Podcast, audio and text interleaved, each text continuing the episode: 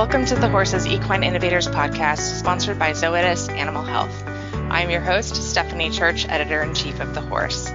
Every day, researchers at universities and other institutions around the world are investigating new ways to care for and understand our horses in the horse industry. In this podcast series, we talk to those innovators to learn more about their work.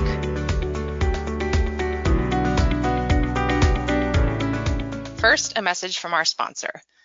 We all know the saying, no hoof, no horse, but research also shows that many common horse behavior problems can be rooted in dental pain. Our podcast sponsor, Zoetis, encourages all horse owners to schedule an annual dental exam with their equine veterinarian. Visit zoetisus.com to learn more. Your client's horses will thank you.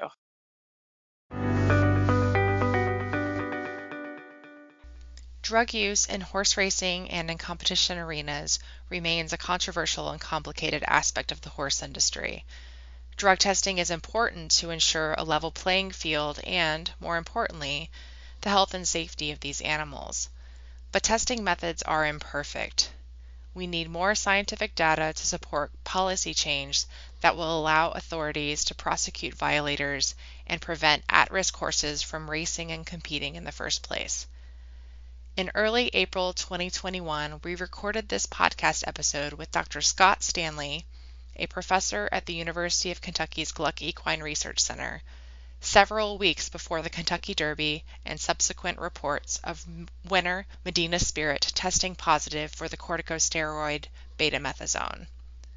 Dr. Stanley and his team have been collecting data and working on a solution for problems that conventional drug testing techniques present he is a research scientist with more than 30 years of regulatory drug testing experience. Currently, Dr. Stanley runs two laboratories. One is a research lab at the Gluck Equine Research Center, and the other, the Equine Analytical Chemistry Laboratory, located in the Coldstream Research Campus at the University of Kentucky, which is a service lab. We hope you enjoy learning more about this fascinating field of study. Welcome, Dr. Stanley. Thank you. Thank you for that kind introduction. You're welcome. Thanks for joining us. Tell me a little bit about your role at the University of Kentucky and your research focus and how you ended up there in the first place.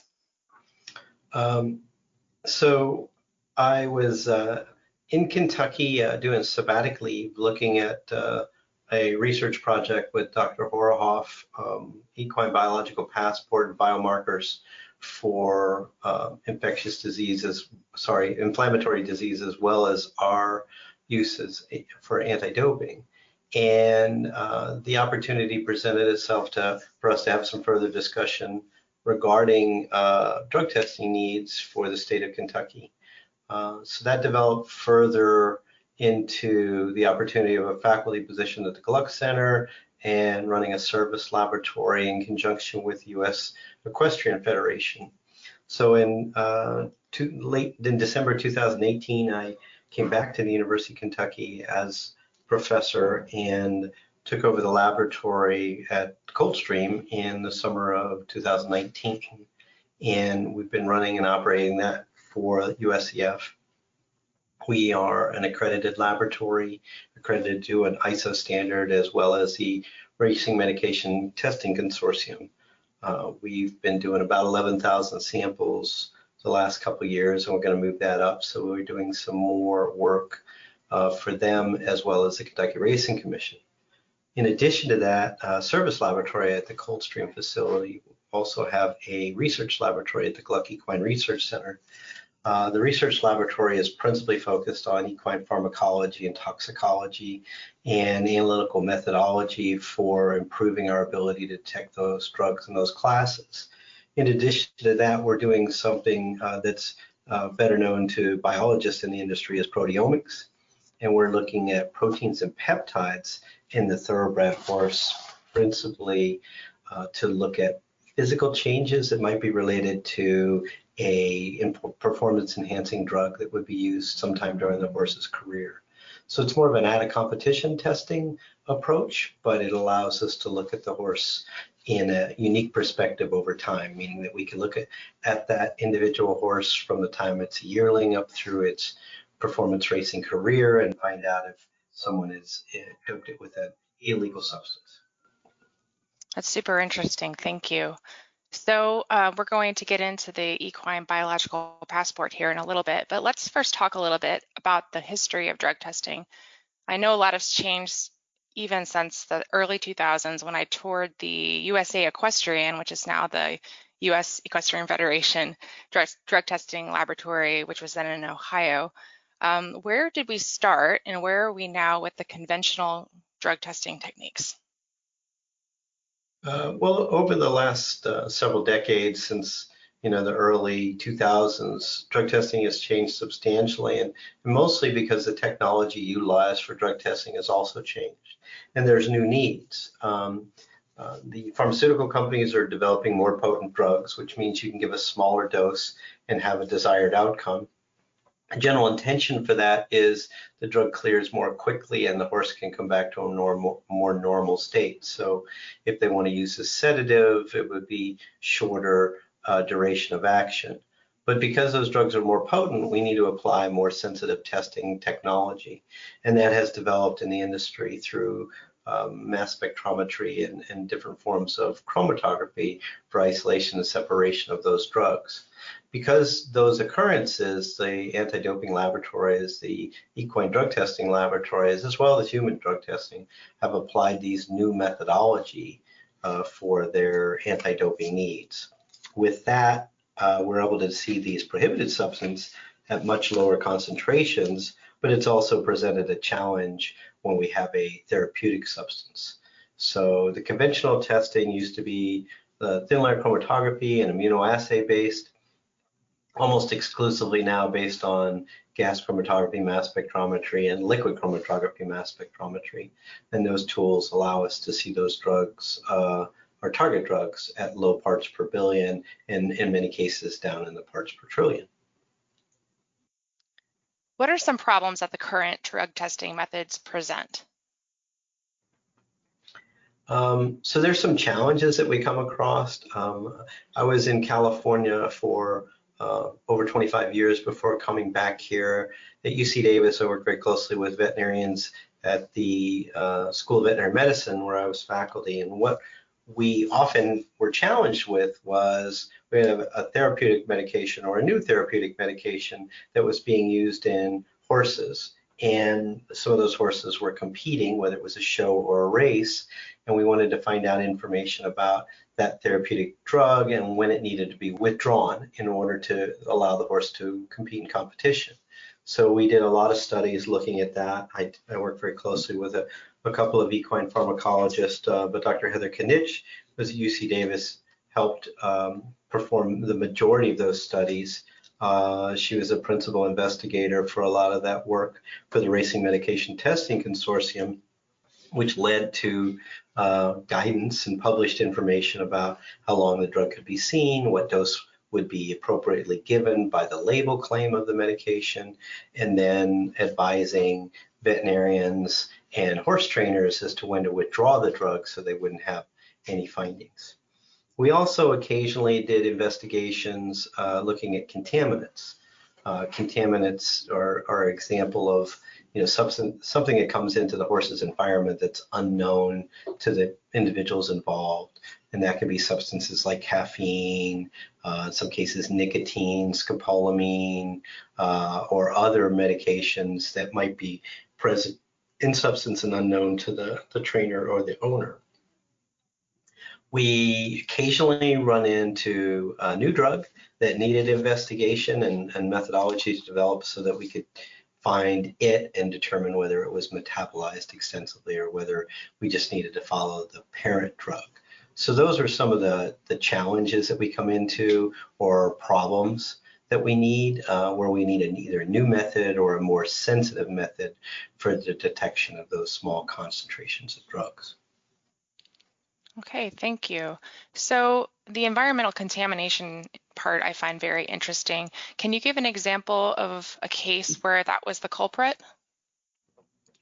Yeah, we have multiple different um, occurrences where you know that was the case. Uh, we had uh, situations where we had feed contaminant, we had contaminants in the straw. Um, there were a number of findings over the years for uh, scopolamine from Jimson weed that got into bedding or into hay uh, when the hay or, or, the straw was being baled. Uh, we had a number of feed contaminants. Some of them were more complicated than others, but we usually did an investigation in order to figure out where that came from. And usually there were uh, patterns that occurred. And what I mean by a pattern is it wasn't one trainer or one barn that was involved. There would be multiple individuals involved throughout a the course of time. You could almost always tell when the, it was an, a contamination because when the first report were to come out, if it was controlled, then the individuals involved would immediately stop doing that. If it was uncontrolled, we continue to have violations. And a really good example of that was a feed contamination we had a number of years ago where one of the larger feed companies was preparing mixed feed rations and they inadvertently contaminated that sweet feed um, through the molasses. And the molasses had been treated with, or sorry, the molasses contained zilpaterol because they had used it uh, as a therapy, sorry, as a substance that would increase growth promotion in cattle. So that molasses intended for use in cattle uh, got mixed in with the equine formulation for sweet feed, and we had a large number of positives in a very short period of time. Uh, another prime indication of a contaminant is when it's at most multiple tracks. So we had nearly 50 positives in the course of, of, just about 30 days at three different tracks throughout California. And it was determined that the zilpaterol present in those um, horses had come from a sweet feed that had been contaminated. And they used the molasses as a means to mix in medicated feeds like zilpaterol. They would hmm. put zilpaterol in the molasses and then use the molasses to mix in with the feed. Um, because of that circumstance, we were able to backtrack all of that. At the time, we didn't know it was a molasses, um, but we kept investigating and working with the Department of Food and Agriculture, with the feed company, and with the California Horse Racing Board to finally determine where that contaminant had occurred. We found it was one feed plant on one day. They just happened to make thousands of pounds of horse feed in that day, which resulted in getting distributed all over the state. In fact, wow. that's that same occurrence happened because some of that molasses was mu- used to mix sweet feed that went overseas to Hong Kong, and they had a number of findings in Hong Kong from that same one day exposure. Oh, wow. Well, kudos to you for figuring it out. Yeah, well, I think uh, a lot of times that's our job. We need to do an investigation and not necessarily a straight up prosecution. We want to find out, you know, what happened and see if we can't uh, learn something from that because we want to make sure it doesn't happen again. We want to provide people information and feedback. We also need that information so the regulators can appropriately apply penalties. So in an, an occurrence where you know um, no one's at fault, there's no way the trainers could have known that this feed contamination was happening.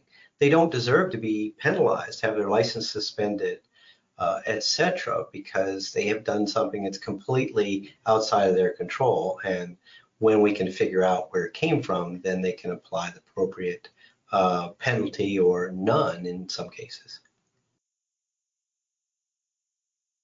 So, Dr. Stanley, what other type of environmental contaminations have you seen? Uh, so in addition to the feed substance, which is probably the most common, we often, not often, but occasionally we get exposures from the human that are in contact with the horse. Uh, and that can be in a stall or handling the horse or handling something that is uh, in contact with the horse, like the horse's tongue or the, or the bit or around their mouth. Horses have a really good capability to absorb things orally, um, but also they use their mouths a lot of time, you know, to forage around the bottom of stalls and there are those odd circumstances where the human has used a stall as a restroom and if they happen to be on a medication that medication can get consumed by the horse when they are either eating bedding or hay that might be contaminated by something that was in the human system. Now that can be circumstances where they're on a, a, a regular therapeutic medication or where they handled something and then handled the horse. So those are real world circumstances. We've had drugs like propranolol, which is an, uh, a, medication given to um, people with heart deficiencies or cardiac insufficiencies and it's a drug that's not particularly potent, so they take large doses or larger doses. And then if they were to use the, uh, the stall as a restroom, that could get contaminated in the stall, result in absorption into the horse. Uh, we also have other circumstances where the horse can contaminate a stall and another horse is put in that stall, resulting in exposures. Hmm. So those are the other type of environmental exposures that can happen other than just the feed substances that the horses consume. Okay, so earlier you mentioned withdrawal times when you're talking about Dr. Knych and some of the research that you guys did. Um, not all of our listeners have navigated those, well, drug testing at all even, or withdrawal times. Could you explain kind of how they work and if they, and do they differ in a horse show setting versus a racing one? Yeah, okay, sure. I'd be glad to handle that. And, uh, and they do, in fact, change depending on uh, what performance event you're looking at, whether it's a show or whether it's a race. And in some cases, uh, we find differences because they're therapeutic medications, and the horses that are at a show are not putting them under the same stresses that a horse that would be competing in a race. So it may just in fact be the fact that they're not, um, you know, racing at full speed uh, like a thoroughbred. So we can use medications that might be dangerous to use in a racehorse in a show horse.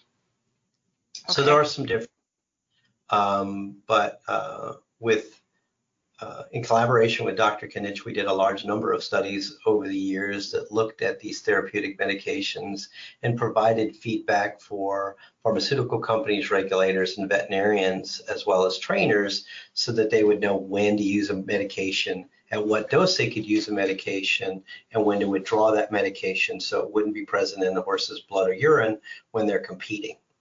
So the intention is, is by regulation, um, they're generally not to allowed to have any substance present in their system when they compete. So if we utilize a model using the horse and we dose it with the appropriate drug, we collect blood and urine samples out through a time course, we can predict when the end of detection period would be. In some cases, if it's a therapeutic drug, um, we may establish a threshold, um, but most cases we're just going to follow that drug out until they can no longer see it, and we determine when that time period is. So once we've established our detection time, we'll go back and determine how to apply a withdrawal time. So the withdrawal time is always going to be longer than our detection time you know, based on information that we have. So we can see the drug for 56 hours. We would probably recommend at least 60 hours for a withdrawal period. Okay, thank you. Um, and all right, the, the therapeutic medications, um, some would wonder why they might be necessary. Um, why are they necessary and where do we start seeing problems with them with drug, drug testing? Well, uh, just like with human athletes, um, horses run into different setbacks. They get sick, they get a minor injury. Um, so they need to be able to be treated with a therapeutic substance like an antibiotic or a nonsteroidal anti-inflammatory, in some cases a glucocorticoid. Horses can get hives from different reactions of feed stuff they're exposed to or from, you know, commonly uh, seen pollens, bee stings, and other things that cause them to react. So it's essential that veterinarians have the ability to treat a horse when they're ill or when they're injured. And then we need to have information about when that drug needs to be withdrawn so they can get back into competition. So it's just a normal course of, you know, uh, healthcare and monitoring the health of the horse as well as, uh, you know, the environment around the horse to make sure that we're using the most logical information. Horse compete, com- can compete on a fair level playing field with no pharmacological advantage and no possibility of having uh, a medication violation. Where do supplements come in? So supplements and nutraceuticals are seen slightly different uh, than than those. Generally, uh, we're not using the supplements as a pharmaceutical, so they're not given by injection; they're ingested. However, some of those substances can be either contaminated with a um, a natural product, something like caffeine, nicotine. Um, even we have to remember that you know uh, ephedrine, morphine, and cocaine are all things that that grow.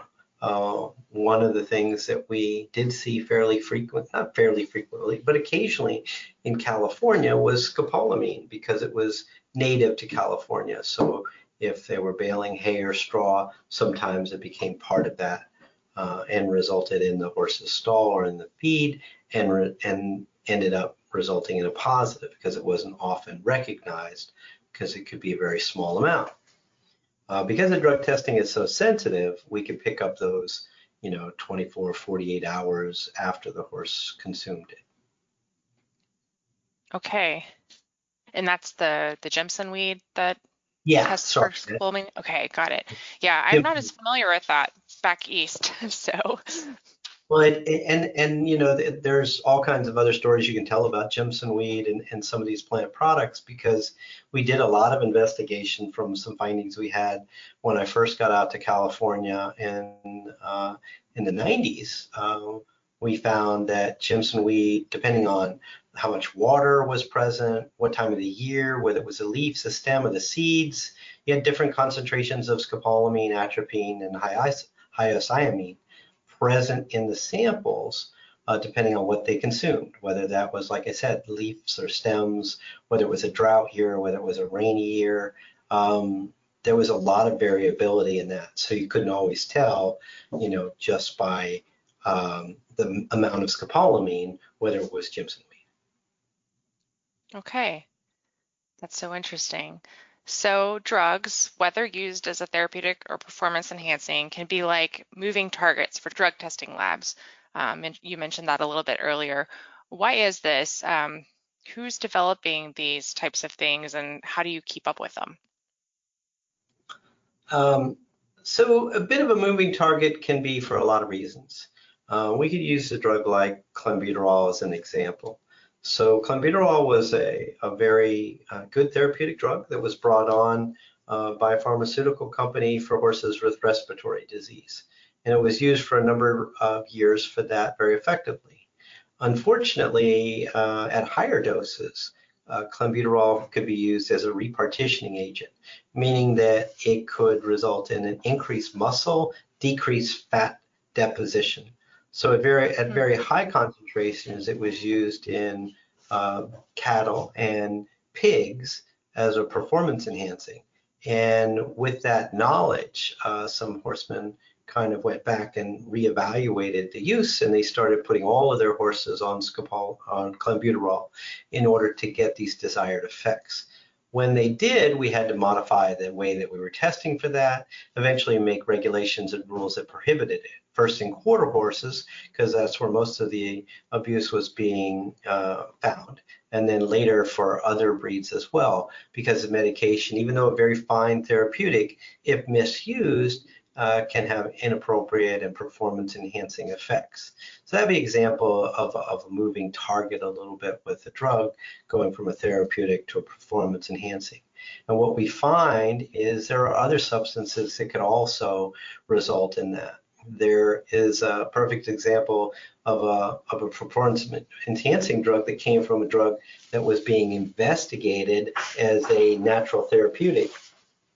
There's a drug called dermorphin, which many people in the horse industry may know better as frog juice.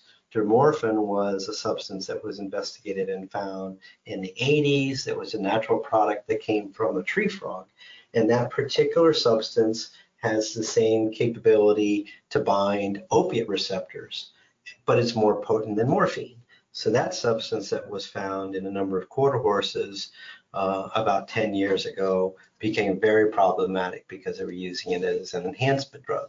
Because mm-hmm. unlike humans, uh, horses are stimulated by certain doses of opiates. Wow. So How did you go about kind of tracking down the frog juice? Is that something you can describe to us? Well, it wasn't our laboratory that initially detected it, but one of the racing laboratories was given a syringe uh, with, you know, that was they were suspected of containing an illegal substance, and they were able to tell from that raw material uh, that it was dermorphin and identified that substance. It's very similar to the case that happened uh, just prior to that, about five years prior to that, with human uh, abuse of uh,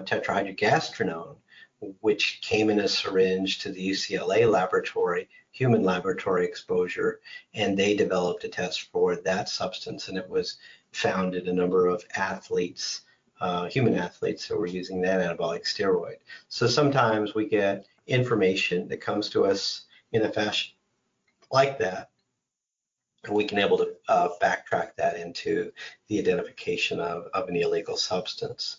Um, more often than not, we have to demonstrate and prove some of our rumors aren't exactly um, true, which means that in, in cases we hear a rumor that I'm fairly confident isn't happening, but we have to prove that analytically. An example of that is cone snail venom. Cone snail venom was a, a, substance that was rumored to be used in race horses for a long time. Um, the drug in that case, ziconotide, is a substance that, in fact, uh, doesn't have a long half-life at all. It was uh, being used for people that had refractory back pain, um, but they had to use that by surgically uh, implanting a, a, pump that distributed that uh, cone snail venom um, product directly into the spinal cord.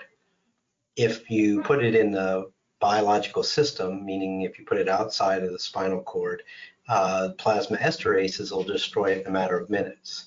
So if you just injected it into the knee, you get zero effect out of it because it would be, you know, gobbled up by ester um, aces, which destroy the drug and make it inactive in a matter of minutes.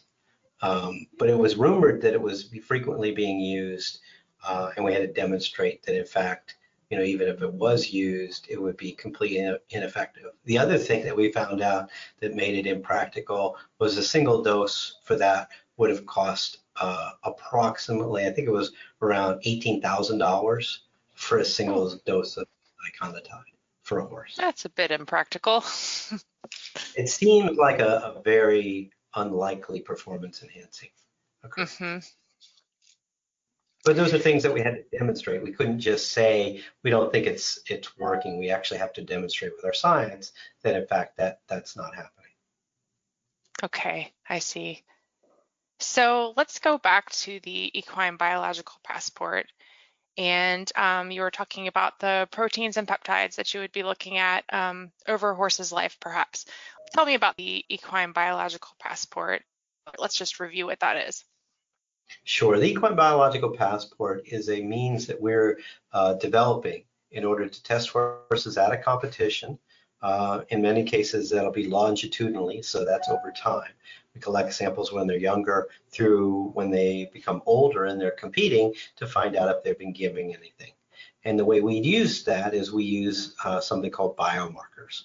And just like we talk about biomarkers for disease and illness, uh, biomarkers can be any type of indicator that we use to establish that a horse's uh, performance might be altered by a medication. So we can use a biomarker in some cases, might be a metabolite, but in this case, it'll be proteins and protein peptides that we're going to pull from the horse's system, and we're going to look for changes in the abundance of that. The change might be an increase or a decrease. And what happens is there's a trigger inside the horse's system from the medication that results in an increased gene expression. When that gene expresses additional uh, proteins and peptides, we can monitor that through our Equine Biological Passport and make templates so that we know when a horse is outside the normal parameters. We can utilize that information to do further scrutiny on that horse or investigate uh, whether the horse was given a medication during that period of time. So it draws additional attention to whether we approach that horse or don't approach that horse. Okay. So at this point, are you able to discriminate between an environmental contamination versus a deliberate performance enhancing attempt? Uh, at this point, we're still developing that, but yes, at, at, when we are ready to implement that, we will be able to distinguish naturally occurring environmental changes, whether the horse was given, a, you know, antibiotic or therapeutic treatment, whether it was, uh, you know, raised in a in a field that was high protein, or uh, if they were given alfalfa hay versus timothy hay, we should be able to readily establish that this horse was just in an environmental difference versus a pharmaceutical difference. That's cool. So, um, what types of things would you look for, or what would happen if um, if a horse were to get a new drug for which they're not yet conventional testing methods? What would you see on uh, on the equine biological passport for something like that? So that's the, the best part overall about you know the equine biological passport concept is that um, we wouldn't necessarily have to know every drug that was out there. We could say that the horse's biological passport is indicative of an anabolic steroid or some type of growth promotant, not necessarily that the horse was given stanozolol or equine growth hormone. We hmm. can say that consistent with a horse that was given, you know, some type of performance enhancing substance. Uh, okay. Uh, which is helpful because oftentimes, you know, uh, like the example with the dermorphin, um, we needed to wait till somebody came with us, came to us with a syringe before we could actually identify that compound. But in with the equine biological passport, we could know well before that that this horse was not typical and needed further scrutiny. I see. So practically speaking, what would a horse's passport look like? So what would say a horse that's a few years into his racing career have as biomarkers versus one that's just starting out or maybe still out in the field as a young, very young horse? So what we see uh, and what we would uh, like to see uh, is a heat map indicator uh, where all of those normal parameters would be green. So we would expect the horses uh, increase in, you know, collagen related or muscle growth parameters to all be, you know, at a higher level when they were in, in race condition than they would be when they were just young as a yearling or a weanling. As that changes, we should be able to see a, a consistent pattern that those horses would all fall within a green uh, category, meaning the normal category. And the heat map then changes color and gets more dense when those parameters start to get outside of that. Now, ideally, we would compare that to the horse's own status when they were a yearling or a weanling, and then compare it later on when they were competing. If that's not available, then we would uh, compare that to the general population. Hmm. Once we identify what that looks like, then we can establish that as our norm. Anything outside of that norm would then be, uh, we would do further investigation or in fact start to test that horse at a more frequent rate. So tell me about a little bit of the studying that you've done so far. Um, aren't there some horses that you guys have been looking into with this um, this approach? There are. Uh, we've looked at some compounds uh, that were administered, and then we followed patterns, and we did see uh, some physiological changes in a protein related to a, a, dose of an anabolic steroid. And in that case, that uh, gene expression increased uh, for a period of time, and then that particular biomarker uh, disappeared entirely. So we hypothesized that that occurrence was a result of the horse being exposed to that, running into an increased protein production, which depleted the uh, the available um, proteins for that particular biomarker, resulting in a deficiency later on in time. So we can watch it go up and then go down, and that perfect indicator of a non-normal outcome. Okay. So how would this equine biological passport fit in with the current conventional methods of testing? Um, it would be an added competition test. So in those circumstances, we would be using that uh, for uh, a situation where the horse was um, between races, say between stakes races or approaching a a big event and they would be tested out of competition and we would make note of any uh, abnormal findings for that and report that back to the regulatory body. Okay, I see. And where do you anticipate you'll be as far as working with the regulatory oversight and with what kind of timeline over the next few years? Well, um, there's a couple of different approaches that we're going to have to do. There aren't necessarily uh, regulations that cover all those circumstances. So we're going to have to be in a situation where we um, make new rules in order to use effectively the biological passport. So those rules would have to be something that we could utilize to disqualify horses that should not be compete uh, competing or include that information where the horse could come under further scrutiny. Okay, thank you. You've said that this program is what we need to overcome today's doping challenges and protect our industry's reputation for the future. Tell me about how this program intersects with the public perception of the horse industry. Uh, so you know, racing has struggled the last few years with some of its public perception. Um, and I don't think that many of the general public understand the effort that goes into making sure that A, we have a level playing field for all competitors, but that it's a safety issue as well uh, that we work very hard with our drug testing, with our veterinary oversight, with the regulators to make sure that the horses and the jockeys are safe when they compete, whether it's through racetrack uh, renovations for racetrack surfaces, their anti-doping or their out-of-competition testing programs. The majority of those efforts are to establish that the horse is safe uh, and that the riders can compete without, you know, fear of injury. Now, with that being the, uh, the situation, uh, sometimes we don't do a great job of letting the general public know that all of these things are in place. We spend millions upon millions of dollars each year uh, for health, welfare, and safety.